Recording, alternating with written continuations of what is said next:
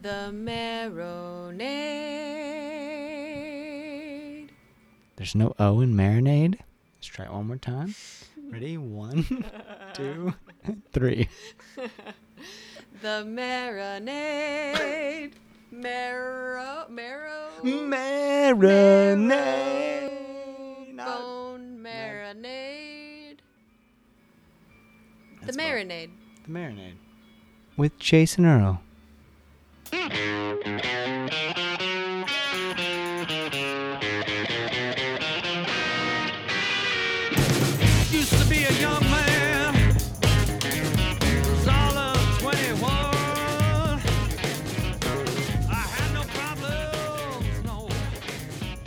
Welcome to the Marinade with Jason Earle, a free flowing conversation about the creative process with creative people. This is episode 125, and our guest is David Newbould. David is a singer and songwriter originally from Toronto who now makes his home in Nashville. He has seven official releases under his belt, from full length studio albums to EPs to live recordings. His music has been featured in TV shows and films such as Criminal Minds and Dawson's Creek. His latest in a line of wonderful records was released last year. It is called Power Up, and it's been on heavy rotation during my morning commute. This was such a pleasure to record, y'all. It gives me great joy to bring you my conversation with David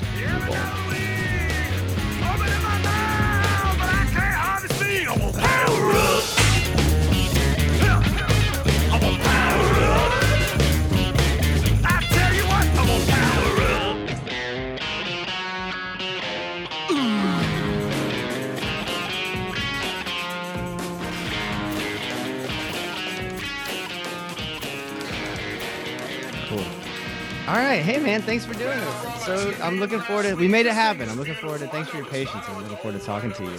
Oh, thanks for having me. Very cool.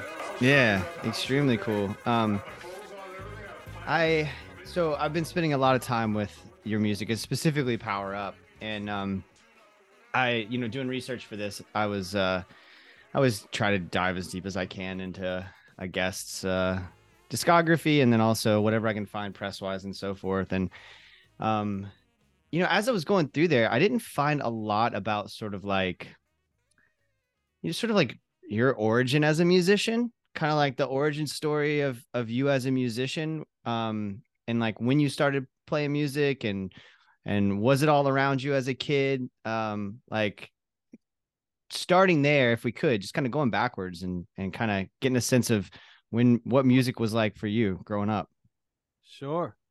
Well, um, yeah, thanks for asking. Uh, I didn't come from a particularly musical family. Like my grandmother played piano all her life and she taught and all that, but outside of that, it was a fairly tone deaf household. Um, this is in Tor- I grew up in Toronto, in Canada. Yeah, yeah, right and um my mother had at some point she came home from a garage sale with a old beat up nylon string guitar when I was probably four or five and I didn't I didn't have too much interest in that. And I started playing piano around eight or nine.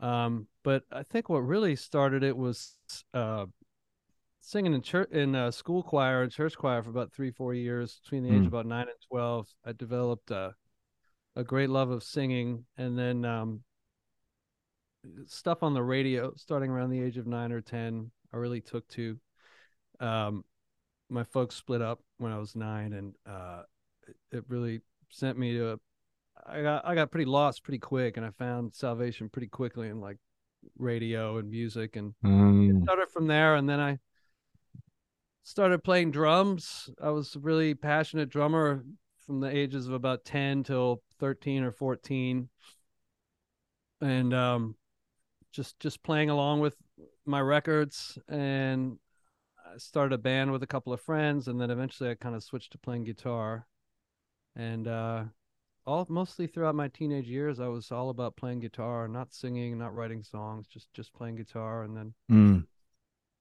yeah, and then um, probably when I discovered guys like Neil Young and Bob Dylan, Bruce Springsteen, you know, people like that, I realized there was there was more to it even than just playing guitar. Yeah. And uh, so I I uh I just immersed myself in that ever since then. And I moved. I don't know how fast you want me to go. Well, I'm uh, so yeah. Let, let's stop for a second because I'm I'm interested in in that the drumming part, and I did catch that. It may have been on the Americana Station podcast. Shout out to Will Payne Harrison and the Americana Station podcast. Uh, You were on there with India Ramey. It was a wonderful listen, and um, it may have been there that I that I heard, or maybe I read somewhere else that you had kind of really played a lot of drums um, as a as a young person. How much do you think that informs your songwriting? Because like when I listen to your music, like, and we're gonna get a little bit more into this later, but especially with Power Up, um, there is a, a driving sound to it. There's a driving feeling to it, and I, I wonder how much that uh growing up playing drums, how much that impacted your songwriting maybe later. you know, c- consciously, I don't know, but um, subconsciously, probably because I can't, uh, you know, I, I started with like, well, early on pop radio when I was nine, 10, but pretty soon into, into, you know, kind of hard rock, rock and roll. And, um, Mm-hmm. and I've always, I've always, uh, you know, I guess that's always been part of my origin story is that. So it, it, it's, it never stays too, uh, soft for too long, I guess. You know, I like to, I like to play acoustic guitar and have a sort of dialogue going on in the songs, but there's always kind of an under underlying force that I kind of like or movement. And plus with this record, Scott Sachs produced it and he played most of the drums on it. And uh, you know, he's a headstrong drummer. And so a lot of it there was even a few songs where I came in and was well, maybe we should just try this train beat. And he goes, How about this? Boom, bop, bop. I'm like, yeah, the boom bop, boom bop really seems to be working for me. yeah. Yeah. But uh it it is really working for you. It is really working for you, and I, I think, you know, the especially as I was like going through your whole catalog, um, there's more of that on this to me. Uh, you know, quite a bit more of that on this on this record, Power Up, the most recent record, and um, and it lends itself like a um, you know, Power Up is is a, a quarantine record, uh, right? It's it's one um that was that was made and somewhat written it's uh, in during quarantine and so many of those are beautiful pieces of art but they're also really hard you know they're really difficult to listen to and you did such a good job with like taking on kind of these really tough things and these heavy heavy themes at times and it doesn't feel like that. It just sonically it's just like kind of feels like I want to get up and move my move my body you know I mean I want to shake it around a little bit and I do and I'm in the car and I'm I'm singing and I'm I'm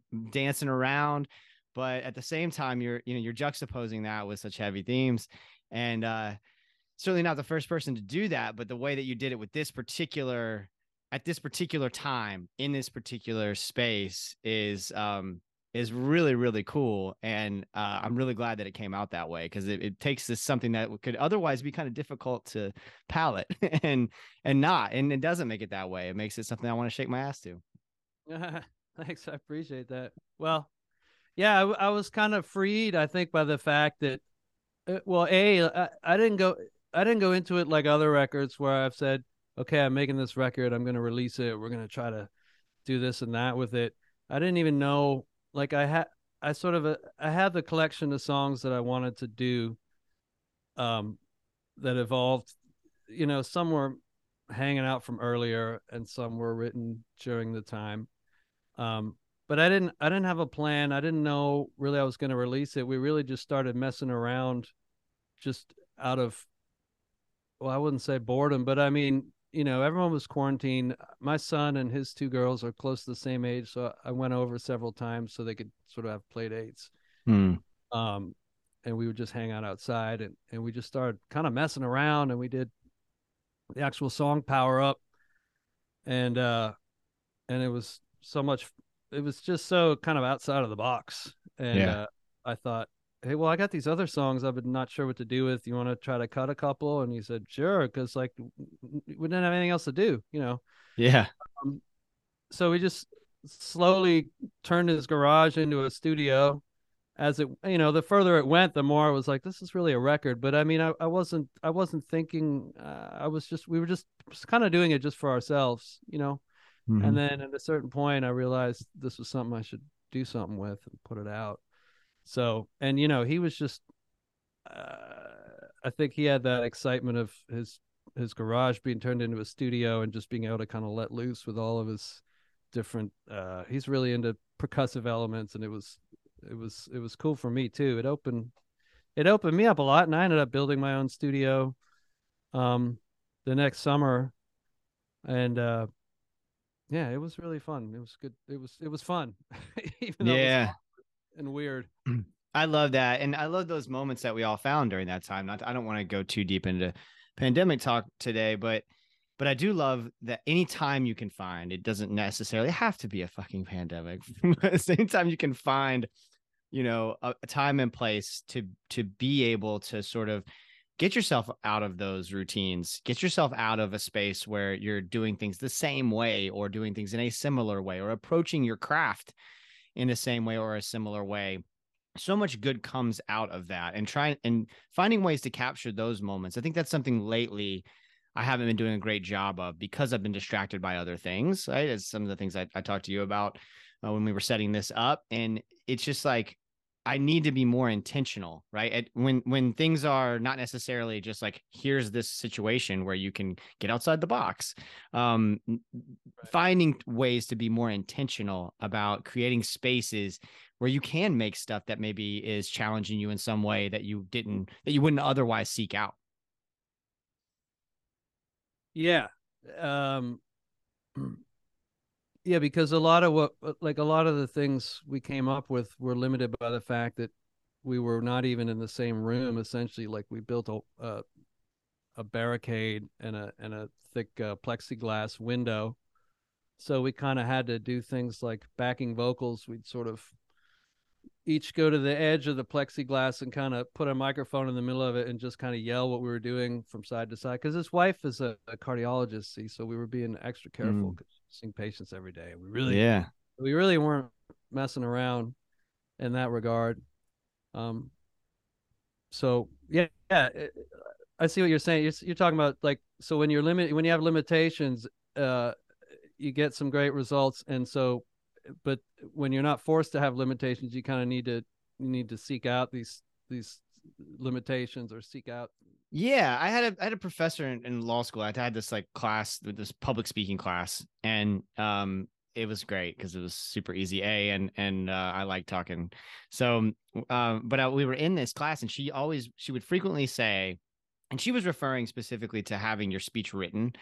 Um, and she would say like, you know, there's nothing wrong with having your talking points, and there's nothing wrong with having it written out, but you're probably better off without your blankie right? It's a comfort thing to have it up there. You know that fucking speech, right? You know it. It's just that you're now kind of limiting yourself in terms of your cadence. You're limiting yourself in terms of the way that you enunciate. You're you're thinking more about re- reading the words on the page or hitting all those points instead of just sort of allowing yourself to to to give the speech you need to give. And I think a similar thing is true for creation in general, where like there's nothing wrong with having the blankie, you know, or having the normal routine. It's just that so often when we get outside of that routine, we already have the skill. You've got the muscles, right? You've got the musical muscles. And so to get outside of that, whatever it normally looks like that you're making a thing and to to to put yourself in a space where it's coming a lot more from here, I Mhm. think, um, than it is from say here. Yeah, and, and uh, I I learned a lot about that doing this record with Scott. Um, because um, a because the limitations, b because of well the time limitations too. So I like to do things quickly now when I record, and I've been recording in here and playing everything myself, which of course brings a whole different element to things I've done before too. And I like I like um, I like. The better I am on the particular instrument, the faster I like to record it like for instance you know i'll play the drums and it might take me a couple times till i feel i've got it good enough and then the guitar i like to just do it before i even really know the song too well just kind of get down just kind of move with it and then move on because it's like you're saying you can spend forever you know getting it just right um but I like to I like to sort of just go in and try to get it done and just have it be human, you know. I, and I think a lot of that came from like the situation we did with this record, where because we had a lot of it would be like, okay, we're gonna try to get the guitars for this song today, but at two o'clock, you know, we got to go pick up our kids from their pod or whatever. So there were a lot of Yeah. there were a lot of takes where like I'd say, okay, let me do it. Let me put a background vocal on this, and he'd he'd hit he'd hit record, and I'd sing the thing, and I'd finish, say Scott, Scott, and he'd already like gone upstairs and left. yeah, I guess I guess that's gonna be the take, because next time I'm here, we're gonna be wanting to do something else. Yeah.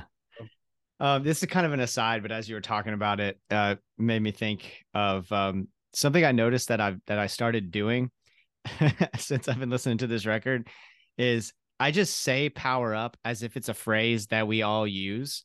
I just sort of like in in conversation with somebody will be like, all right, yeah, power up, man, power up. If it fits the moment. And I didn't do it consciously. It wasn't like me going like, I'm gonna steal David's uh idea i just was sort of like it's become a part of my nomenclature which i think is super fun Oh, well, that's pretty cool. and people sort of na- people of get it too it? you know, huh the goal of any song, isn't it? To try right? You're just sort of part of yeah you're a part of my little slice of of the culture at least. You're a part of it and uh your language is a part of it. I just tell people power up man power up. And they get it. It doesn't it doesn't need explanation. Everybody just gets it. Um let's let's rewind a little bit because we were talking about sort of your musical um upbringing and so forth. And uh i can relate I, I talked to somebody i'm trying to think who it was recently but i had someone on the show recently who had a similar situation where like for me music is such a huge I, th- I think about this a lot like music is such a huge part of my life. Um i you know i i obviously do the podcast i listen to a ton of music i write i write songs as a hobby. It's a huge part of my life and yet there were no instruments around my house. There there were records at my grandmother's house but just a small collection of mostly classic country uh, we listened to the radio a lot but it wasn't like i had an uncle you know an uncle who was really hyper into music and or like an older brother who was giving me records or whatever.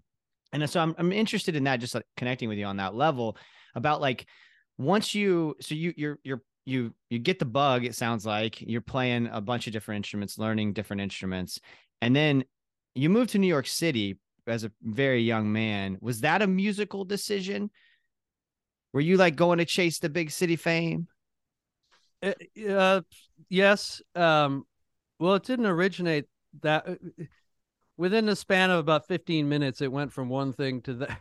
I, uh, well, the full story of that is I had a, a, a really dear friend throughout high school, and um, she, uh, we were we were finishing high school, we were graduating at the same time, and she was moving to out to British Columbia to move there with a guy that she was kind of involved with and starting a whole new life adventure. And I remember us sitting on the bleachers at her high school one night uh and she was telling me about this and I was thinking I got to do something like this. I just can't stay here anymore and all the reasons that I it was kind of one of those decisions that just suddenly hit me in the face and I realized I'd been coming to it for probably a year or two without actually realizing it you know like I, I i'd had a band a couple of bands they just kept dissolving. It was hard to find the drummer that the drummer we played with was very serious about it but we, we couldn't find anyone else who just would take it seriously enough really.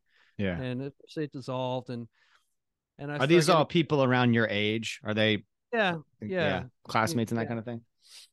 Yeah classmates and friends and people who you know thought being in a band would be cool and it was but after a while the the work part of it i was all about rehearsing you know tr- trudging to gigs lugging all the gear setting up like the whole thing was just perfect for me you know but people don't want to practice always they don't want to play you know shitty bars for too long and i had no problem with it Yeah. um yeah yeah but uh yeah and then i just started getting into different stuff and and um and uh i just felt it was time for i needed to go and start I, I just i just felt I need to go and start my like adult life elsewhere. And then and then uh new york was the obvious choice for me because all my sort of songwriting singer songwriter heroes had all gone through there.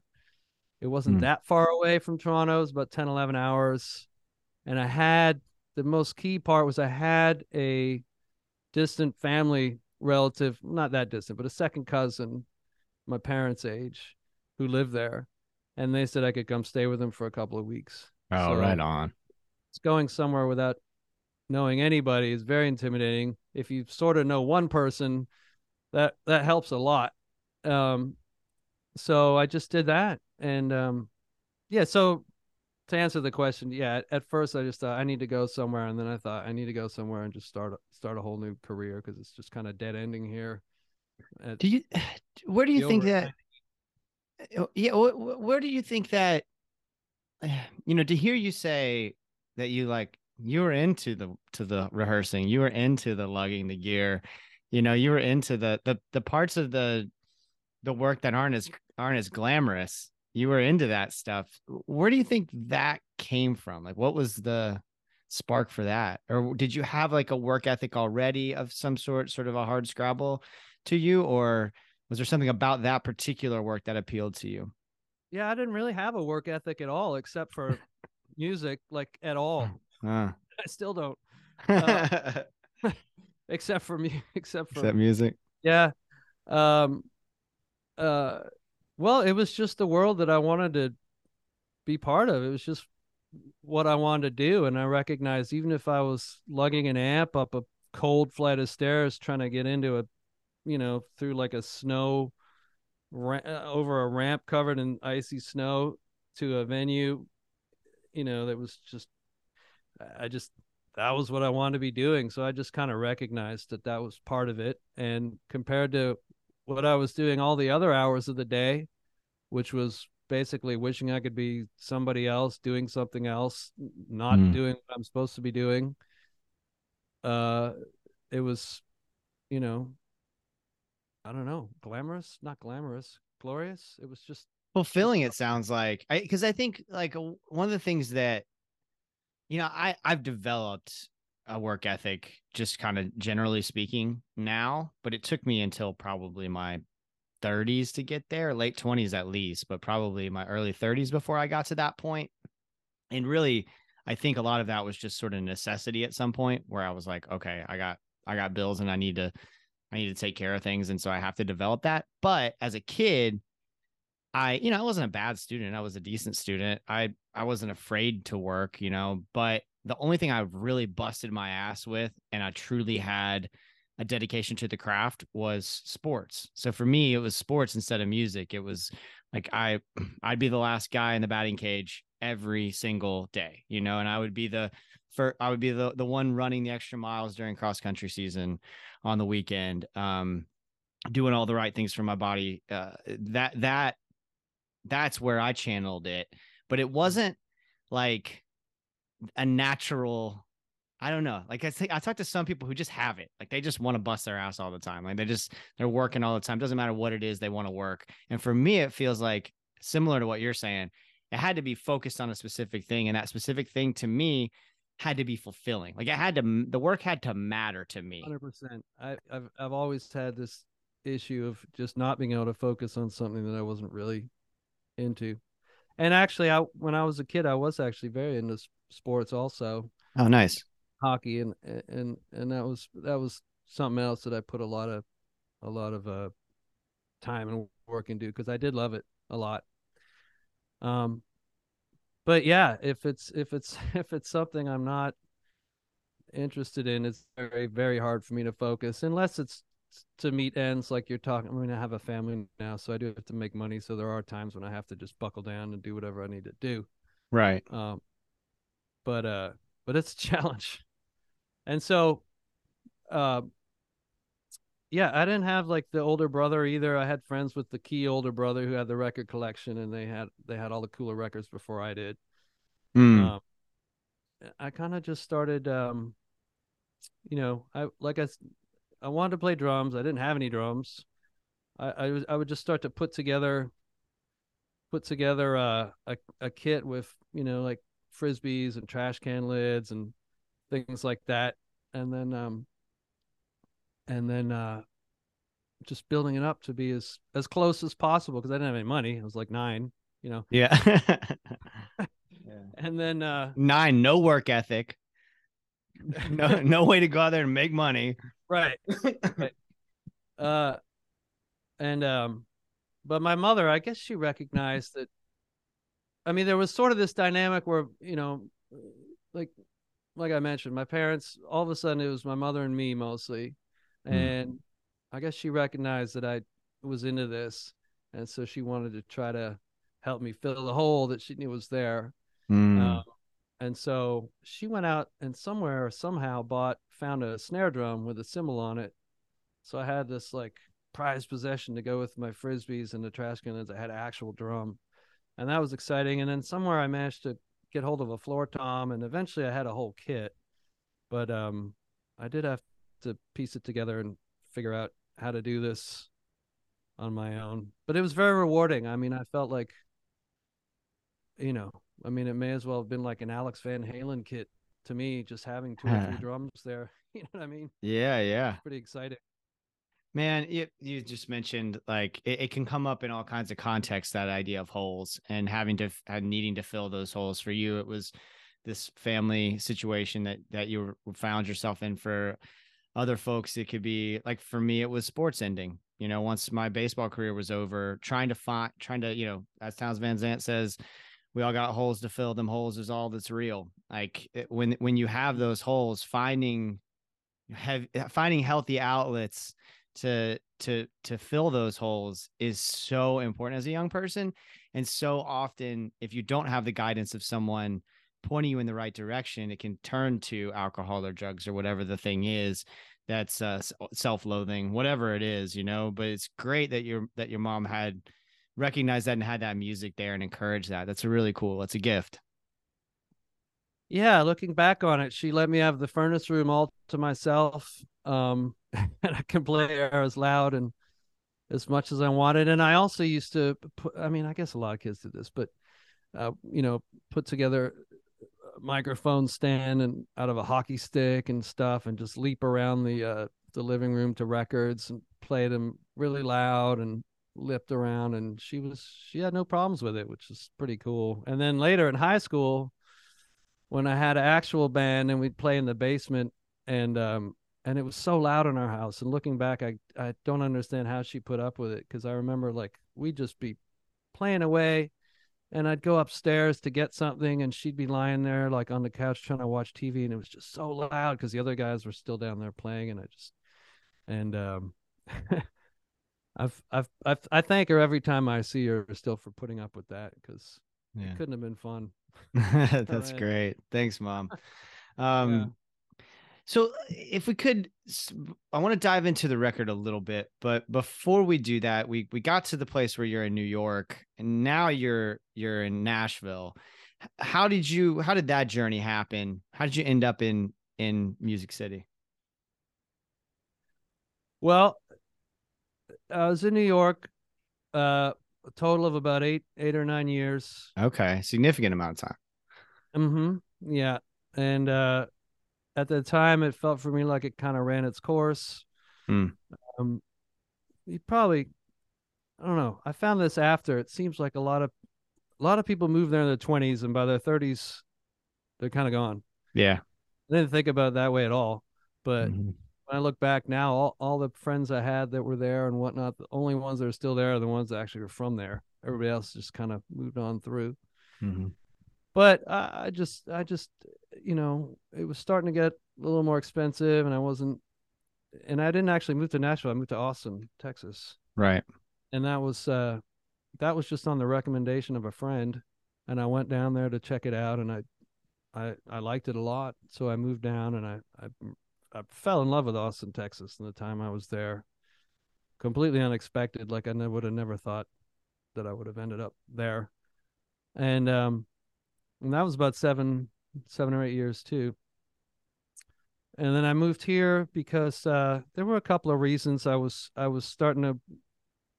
I understood there was a different world going on up here with regards to songwriting and publishing and people being able to like publish their songs and and maybe just get paid to write songs or their catalog would be actually worth you know the catalog could actually work for them i didn't know too much about how that worked but i wanted to see and then i had a and then i was starting to tour in texas a fair bit which was going well. And then I, um, there was a booking agency that was based near here that that was interested in working with me, and I was all into that. And they wanted to, you know, they'd be able to book me all over the southeast and stuff. So I moved up here to kind of work with them and to see about the publishing stuff. All right. So you've lived in three of America's greatest music cities: New York, Austin, Nashville. Three of the the places that people go to to make music, people go to listen to music. Three of the great music cities.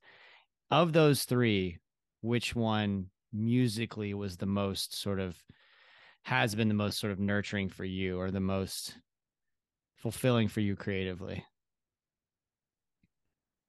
That's a good question. Um, I would say, well, I have to say the music, the level of musicianship in Nashville is the best I've seen anywhere in the world in just terms in terms of like the baseline level of people making music here is ridiculous and Mhm. you get spoiled here and forget sometimes you go when you go out elsewhere you, and you just see people uh, you just realize how spoiled we are here with the level of musicianship. So i have to say that that that's really something special.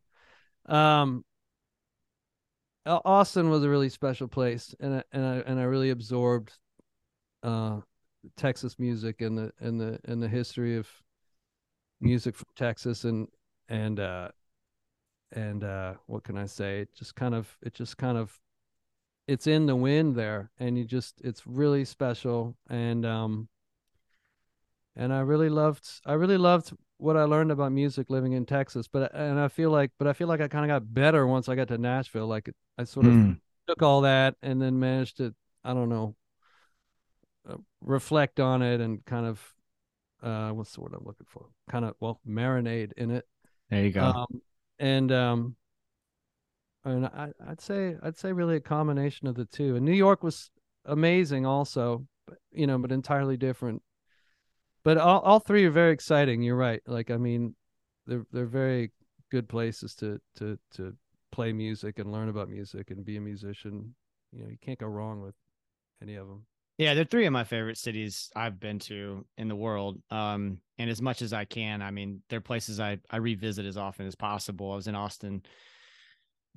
La no, I guess yeah, it was last last March, like at, for the South by Southwest EDU for the educational South by Southwest. I was out there for four or five days, and it's just everything. It just it's in the air. There's something about that place, and Americana Fest a couple years ago in Nashville. Again, just these moments where I'm like, we're pretty fortunate here in Orlando. We have like a underappreciated in um music scene, but when you go to those places, you know, you feel just a there's a difference. Um, is there like so like because when I'm picturing and I, and then I know this is true for some of our guests and our friends. Um, like for example, your album release show, if I'm not mistaken, you had our friend Laney Jones um played that night as and I, I I see the names on these bills when people are playing. Um, is it the romantic version of Nashville that I picture and I read about? Like, are you constantly going over to folks' houses and like swapping ideas and picking and sitting in with people, you know, when they're playing shows, that kind of thing? Well, that definitely happens. I don't do as much of that as I probably would like to. Um, again, because you know I have a family, and there's Yeah. just I just can't I can't do that as much as I'd like to. But it, if you ask other people, the answer would be yes. You know, Yeah. I do, and I have gone over to Laney and Brian's house and hung out and jammed, and they've come over here, and I mean, it happens.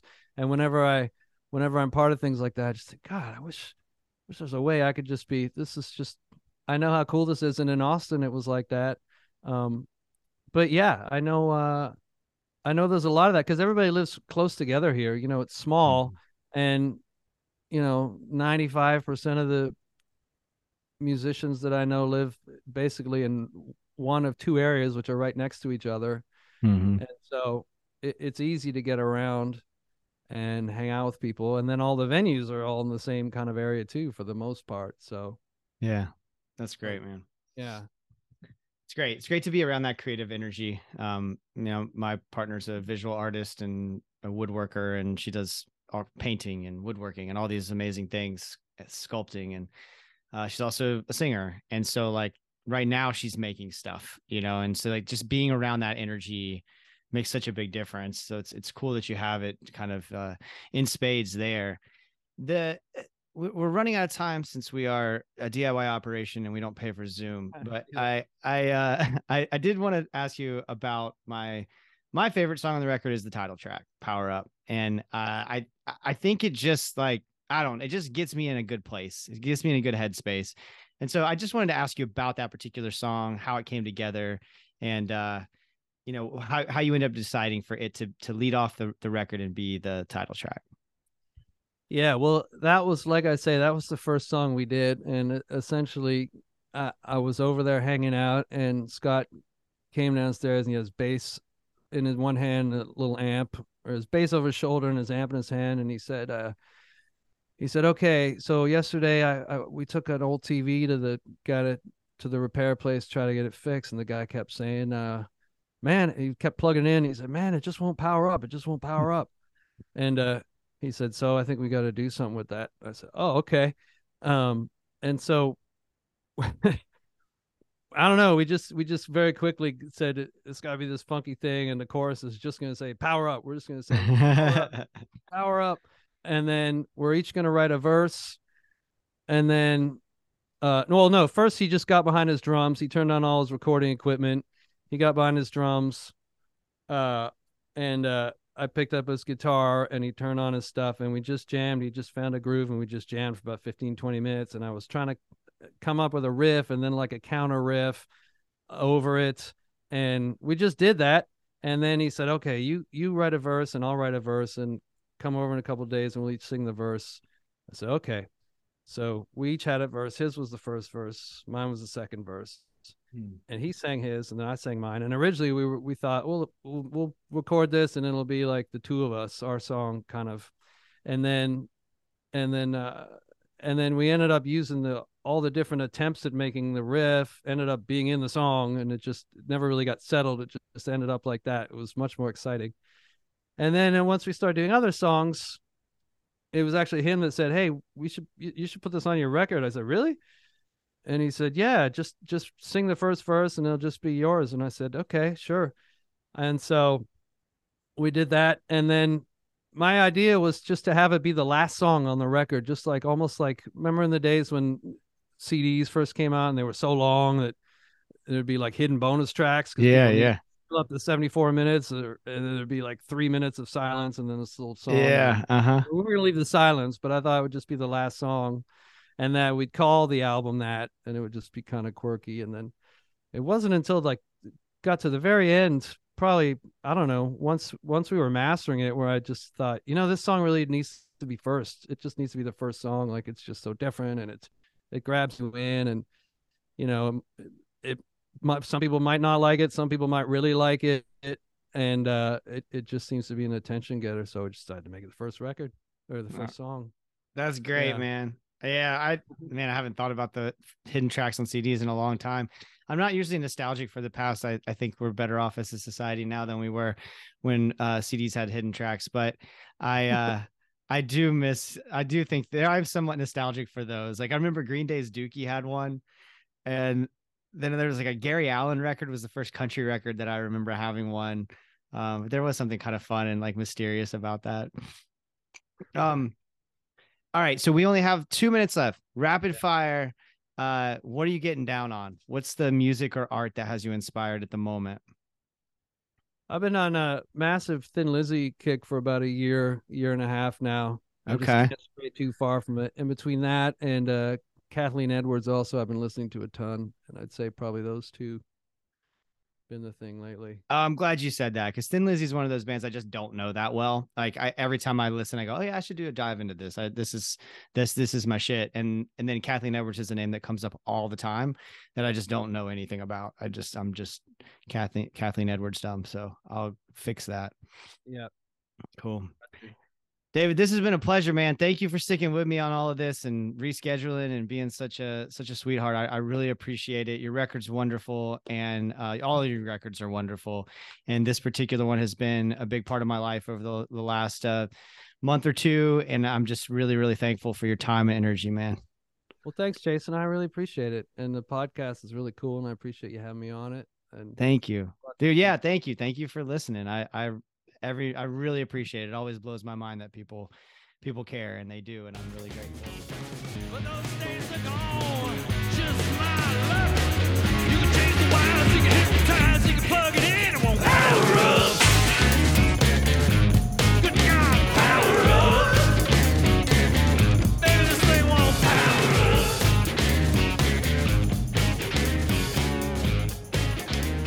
David Newbould, y'all. Thank you so much, David. Thank all of you for listening. DavidNewbould.com for all things David Newbould, including that wonderful record we spent so much time talking about, Power Up. The song you're hearing in this episode is the title track from that album. The whole thing is killer.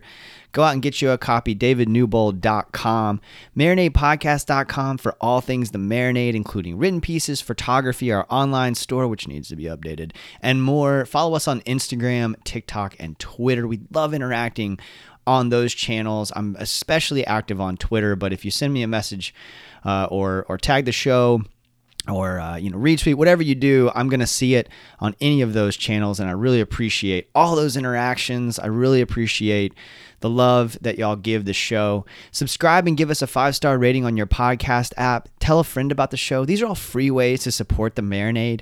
If you really like what we're doing please consider joining our patreon community where for just a few bucks a month you can gain access to patreon exclusive content like our show jason's journey where i talk about the moments that shape my creative life and provide a window into the process of making the marinade. We have a brand new just have two episodes so far monthly show called what we're getting down on which is a conversation between myself and my great friend peter haraldson. The first episode is available for free at patreon.com slash marinade podcast or in your normal marinade podcast feed. We also just released episode two yesterday. Uh, episode two they were both a blast. Episode two was so much fun. We were just we had uh, too much fun. It, Peter is an incredible human being and so creative and so funny. He talked about it, one of his favorite comic book writers, and I talked about Kendrick Lamar's "Mr. Morale and the Big Steppers," which is one of my favorite records from last year. And I kind of wanted to talk about just hip hop in general and what that's looked like in my life, um, and how different I my consumption of hip hop is now versus how it was when I was a kid. I, I think y'all are gonna dig it. We're having a blast making it. We hope you're enjoying listening. That's at patreon.com slash marinade podcast if you're interested and can swing it. I also have a show called Inner Child where I've been asking our guests to stick around for a little bit after the feature episode and just I'd ask them childlike questions. What's your favorite food? What's your favorite TV show? Stuff like that. And it's just a, a way to be a little bit sillier. The marinade can get heavy sometimes, right? That's just the nature of me and the and the show. And so Inner Child is a chance to just kind of get silly. And uh, I'm really having fun with that as well. We have two of those episodes up. So there's a lot of stuff over on Patreon that I think you'll dig. If you want to support the show financially, but you don't want to commit to a monthly subscription, which is what Patreon is, you can Venmo or PayPal us at the Marinade. All the money goes right back into the show. And I really appreciate everybody who supports us in that way. But I also am just thankful that you're listening, right? So this show will always be free and uh, available for you on your normal podcast feed, whatever app you prefer. And I'm just so thankful that y'all listen and you spread the word and we continue to have these amazing opportunities. I just recorded with Justin Wells last night and I got to see him open for Lucero here in Orlando. Amazing night, a Sunday night early show so much fun. Justin is an incredible performer, an amazing songwriter, and just a dear, sweet, kind guy. Like he came over to the house, and you know, I, I feel like it it's it uh, tells you a lot about a person when you see them interact with someone's pets, right? Especially dogs. And I'm partial to dogs, of course. You know, I love my dogs, but conundrum can be a handful, right? He can be a challenge, and. uh Justin was just super mindful of that and was very patient with him and sweet to him and it just showed a lot of his character last night. Um, and also we just recorded the most killer episode. So we got some other cool things in the works. Some stuff I can't tell you about uh, necessarily yet, although I did maybe leak that leak some pretty big news on what we're getting down on episode two last night over on Patreon. But just so many great things. Justin, that episode with Justin's on the way. I'm going to record with Sammy K later this week. Really excited for that. And uh, just, again, really grateful that y'all continue to support the show, continue to spread the word about the show. Thank you so much. Until next time, go out and create something. Cheers, y'all.